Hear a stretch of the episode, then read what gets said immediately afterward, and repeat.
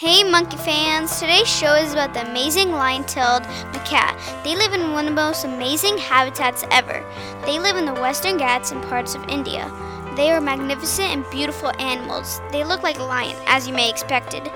They roar like a lion, too. They have a mane. That's not all. Their babies are one of the most cutest babies of all time. They are little, and little stuff always makes us, oh, they're so cute! People can get carried away when they see cute animals, but don't do that when you see one of these babies. Mother monkeys can be very protective when it comes to other people trying to touch their babies. Bye. Hope you enjoyed the, this episode of Monkey Amazing. Please tell your friends about me and see you next time. Bye.